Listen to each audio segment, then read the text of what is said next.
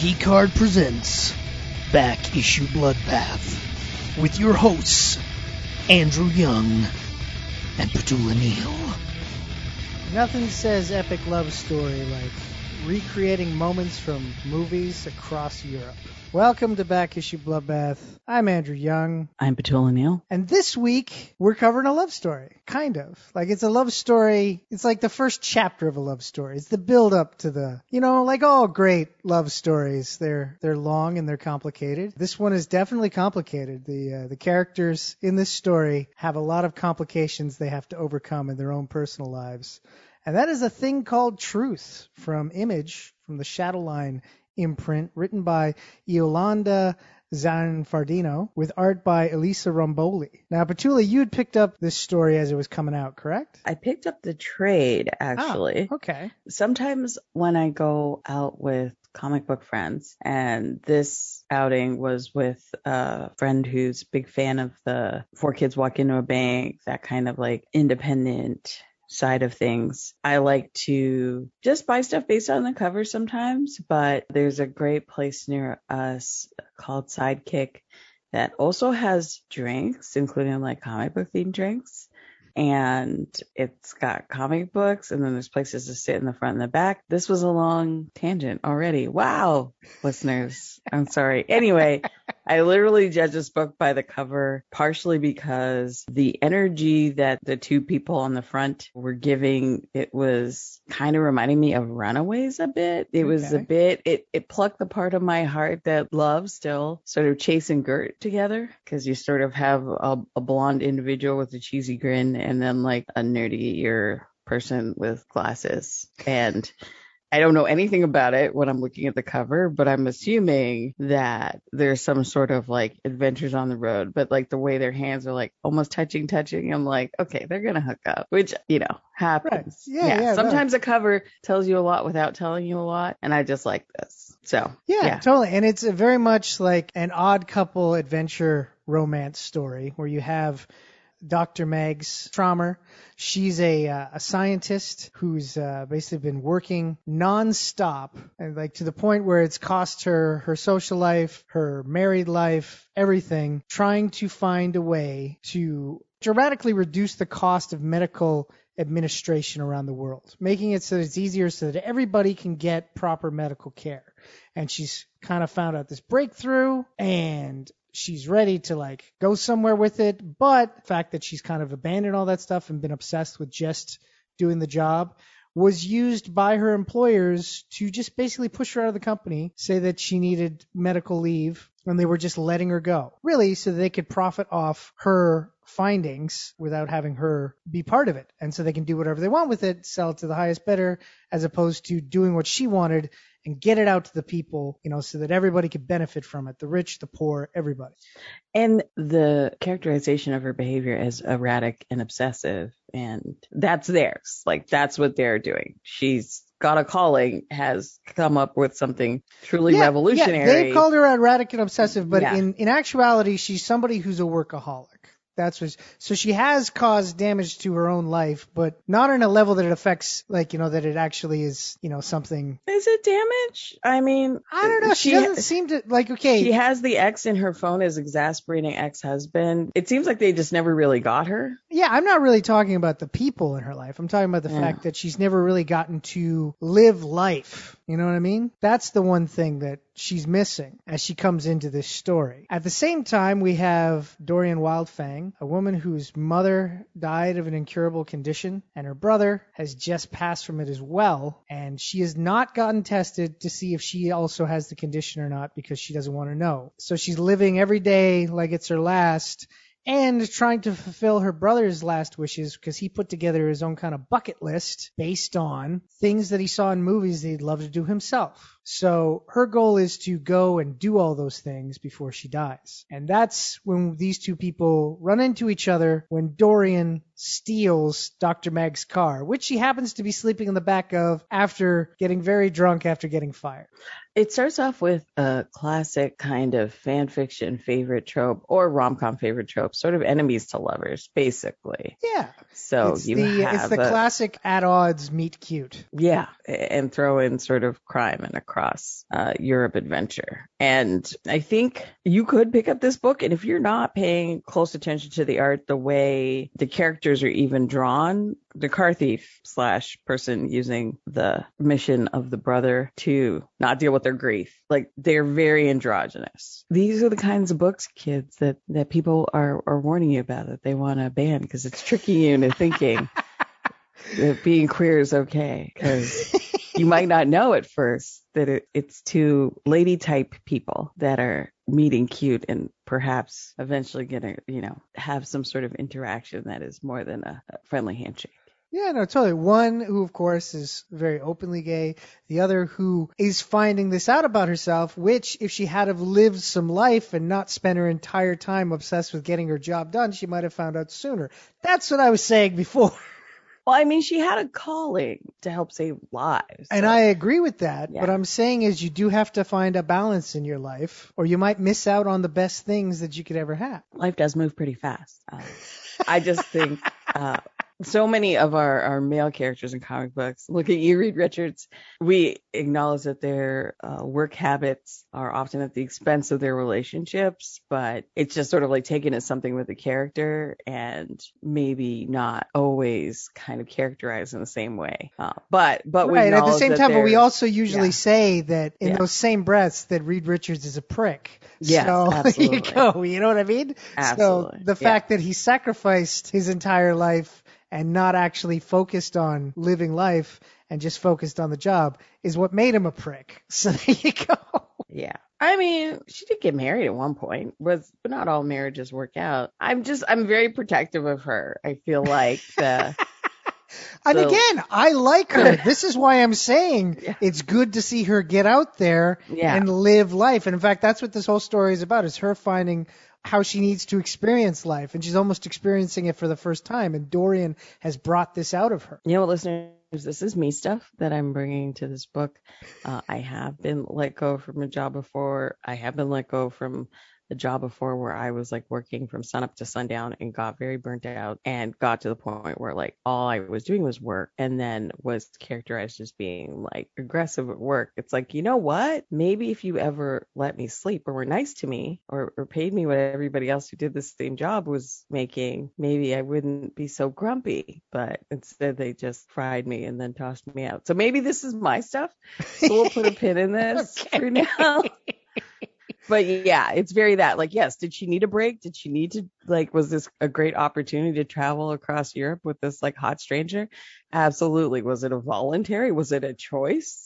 Or was no, it it was of- not a choice. It There was thrust was- upon her. Yes. there were a series of non-choices. She didn't choose to not have her job anymore. She didn't choose to go on this trip. Uh, she was again being a responsible adult and not driving her car drunk, sleeping it off in the back seat, and then wakes up to find out her car has been taken by hot stranger and they've driven halfway across Europe already by the time she wakes up. right. Right. Yeah. So does she ha- end up having a good time? Yes. Does she end up forging a, a deeper relationship with Hot Stranger and getting away from her problems, which you're still waiting for her when she gets back? Like, there's people waiting to possibly cart her off to an asylum just based on like the word of her former employers and exasperating ex-husband who is now realizing maybe instead of, I don't know, complaining about his woman at work all the time and how erratic she was being and actually helping these people build a case to like toss her and possibly non-consensually commit her. Maybe he just should have minded his business or looked at his choices or perhaps wondered maybe why she was never into it in bed. Maybe she really just wanted a lady instead. I don't know. I'm very protective of her and I feel like um this could be a very light fun meet cute road trip book for people or you could read it the way I did. Yeah, Either so you can read the way you did. Yeah, Either way, it's great. And again, the thing that's funny is that you're very protective of her, but I Yeah. like Dr. Mags, and I Yeah. like the fact that she does, even though it isn't her plan, she does go on this adventure and find stuff out about herself. Yeah, I would love to see a limited series. Like this would be a great, like you know, British kind of like they're just gonna do one season kind of BBC Sky show. I would love to see this live action. It's so cute. Right, right, no, totally. And thing is that when this whole road trip starts happening and Dr. Mags is in, involuntarily driven across Europe by Dorian, who didn't even know she was there, they kind of set up some ground rules because Dorian really doesn't want to talk about why she's taking this road trip. She doesn't want to tell her about the condition that she doesn't know she might have as well, that has basically taken her family from her. So they make like the ground rule of no personal questions because with no personal questions, there's no judgment. And they just agree to go on this trip and do all the moments that her brother has written down in the book. But of course, Dr. Meggs doesn't even know it's her,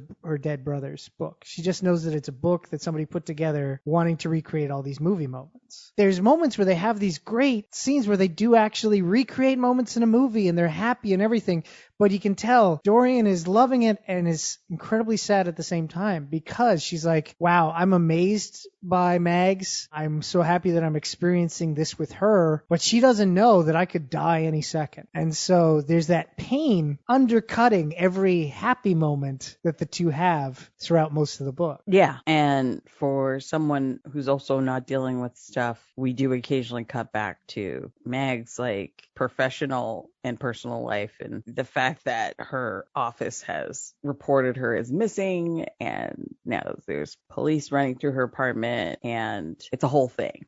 And Yeah, she and hasn't as- checked back once and she's ignoring the calls from exasperating ex-husband. So they're both definitely doing a lot of not dealing with things. And yeah, on that level as well, you get to see also the exasperated ex-husband realizing that there's something more up to this than what the bosses are telling him and all that sort of stuff.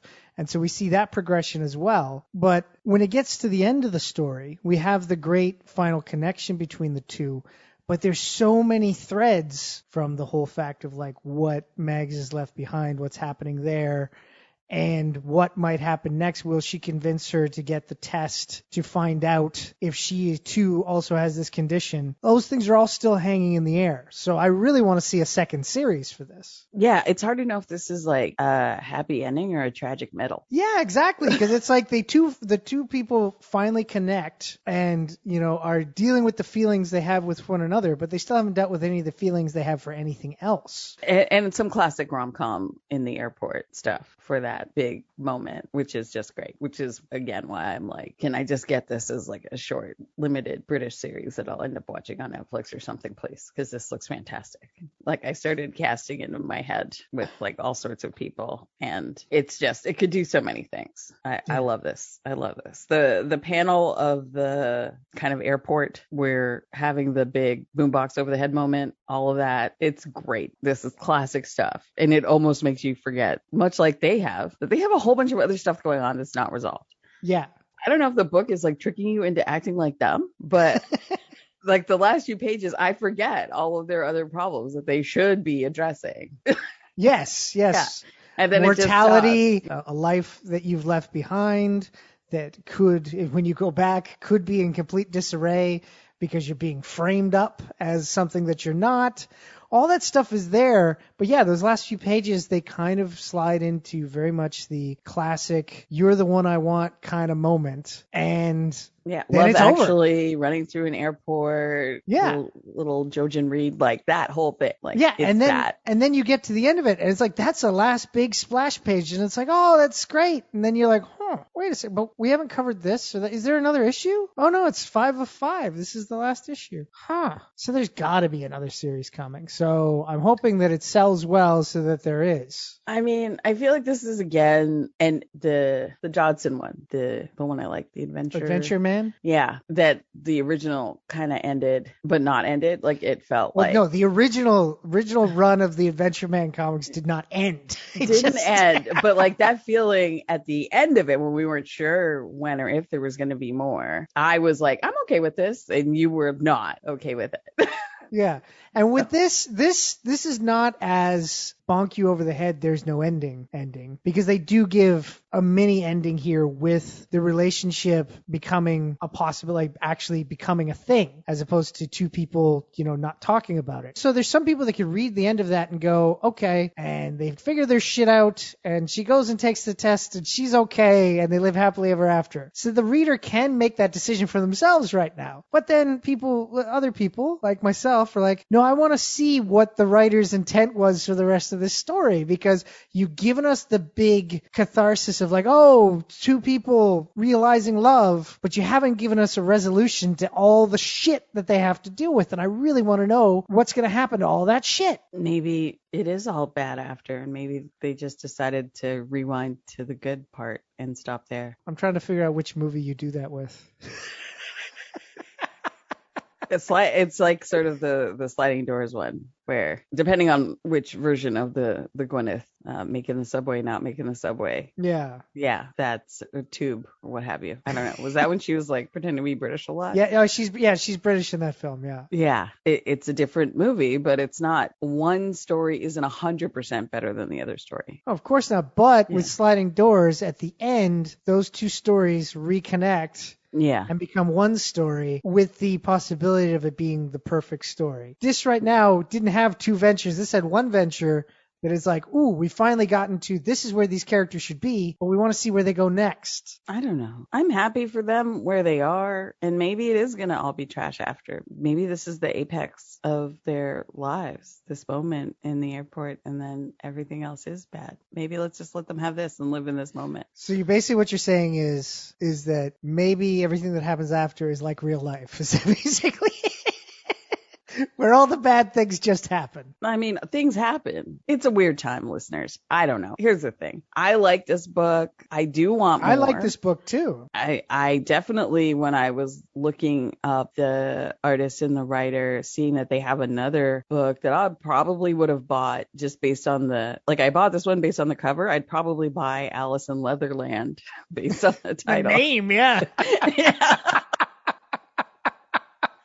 yeah. So here's the thing: if if these creators just want to keep giving me like the halfie of a story or like take like my favorite weird tropes and then put them in uh non-conventional or trick the kids into reading a queer story i'm i'm fine with it yeah they don't really trick the kids here. Come on. No. don't use don't use you know those other people's language. Yeah. Use real language here. yeah but in a way it's i do like it because depending on your home situation if you're a younger reader you could have this laying around the house and like get away with it because it doesn't necessarily look like what's inside but it does look like what's inside if you know what you're looking for Yeah. yeah like it's right there on the tin but it also is queer people they're just like us so Well, yeah.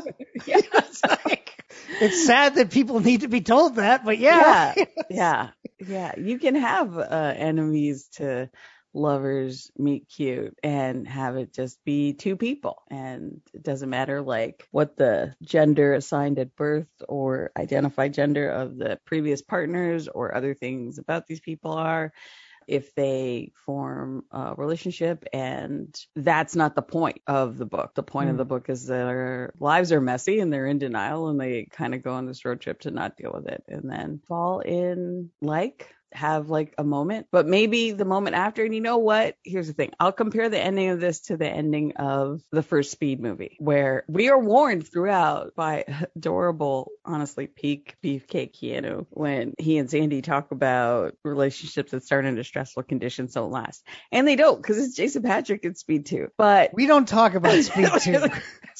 you can't make a film called Speed and it be about a luxury liner. That's just not not how things work. I mean, but I can still look back, even though I know Speed 2 exists, and I, I, I like I like what you're doing too, the denial. It's great. I know Speed 2 exists, but anytime I rewatch Speed, I'm just as happy. Like when they come sliding out of that bus on the little rolly Yeah. thing Yeah. and they're all tangled up in each other. And yes, that's not the real ending because there's more stuff after that. But it's just, it's great. No, totally. But, the, Yeah. you, but you bring out an interesting point as well, is that Because to me, mentally, that's always the ending, but I always forget, oh, yeah, then there's the other stuff. They go drop off and it, he goes into the subway and she's dumb and gets out of the truck and or the policemen are bad at their jobs and aren't watching her and she gets out of the truck and gets kidnapped, yada yada yada, almost get blown up again. Right, right. Yeah. But you bring up an interesting point there is that so the final page that we see of this book, it's a big splash page. It's a big kiss. It's very dramatic and romantic and very film like, which fits in with the theme of the, the book. But what's going to happen after that kiss is done? Is Mags going to be like, oh, this totally works for me now? Or is she going to be in denial about it? Because this is the first physically romantic moment between the two of them in the book. Well, the the hand stuff. Well, yeah, there was the Sorry, hand listener. stuff. You're right. Not not not the way you think. Not that kind of hand not, stuff. not, no. not the way I normally mean it. the PG hand stuff. Yeah. There you go. Yeah. Yeah. There Have you is- ever had one of those moments where like your hands like on a railing or on a surface or something and somebody's just like right next to it and it sort of edges over? That oh my gosh, listener, that stuff's like just magic. Like Yeah. really no. great. No. yeah. I, I I had it. I had it relatively recently. So let's move on. yeah. Uh, Yeah. But yeah, so that stuff they do like this is some classic rom com stuff. This is Oh, good yeah. stuff. I would watch the you know, film somewhere near North Ontario, even adaptation of this that would be slightly less fun. Like where would they drive around? Like parts of Ontario? I don't know. Maybe parts of Canada? It's big much nickel longer mine. drives. Yeah, we're so spread out. Like it would have to be you'd have to have some sort of adjusted or if they wanted to reenact things from films, I don't know, different Canadian films, like I don't know, episodes of Beachcombers. Like what would you do? No, there's there's actually a why you know this. There's a wide Yeah. variety of great Canadian films. They just don't get watched. That's true. Yeah. Yeah. Yeah. But maybe they need to drive more through Quebec because there's just like better, like more films. Like yeah, there's a hell of a lot more Quebec films, definitely. yeah, Yeah. yeah. You could do stuff from Crazy, stuff from Bon Cop, Bad Cop. maybe I don't know. I don't. but, but like what I'm trying to say though, the classic rom-com trope though as well is the sometimes the big moment of affection is followed by a moment of denial. Yeah. Like this isn't going to work type thing. So is that what's going to happen immediately after or is she immediately going to be like, "Wait a second, this is what I've been looking for all my life" and just commit to it? Could go either way. Both would be interesting. I'm excited. Or we'll never get the rest of the story. Either way. And then we'll just have to write the story on our own heads, which again, some of the best novels in the world are that. Some of the best movies in the world are that. Is that it ends with a lot of questions and you get to decide those for yourself. Yeah. Sorry. when you said I love the insight. Yeah. when you said some of the best, unfortunately, like my mind went straight to like kind of the most successful fanfic, uh, which is like Fifty Shades of Grey. I was like, also, like it's not bad, bad, but it's just like Although I've never seen Fifty Shades of Grey, uh, I feel like The Secretary is kind of like the PG version of that. hmm, You remember The Secretary, right? the the Gyllenhaal joint where she's yeah, like, and Spader is the guy. Yeah. you. Which one is the PG one? I don't know. mind? Me, I thought Fifty Shades of Grey would be much more, much more risque. If it's, It is it's much more risque, but I mean, Secretary, there's the there's a lot of crawling. Well, yeah. There, well, it is. Yeah, it is a story about the whole Yeah. master kind of. Yeah. Yeah. Yeah, All right. So it's all. None of it's PG. yeah.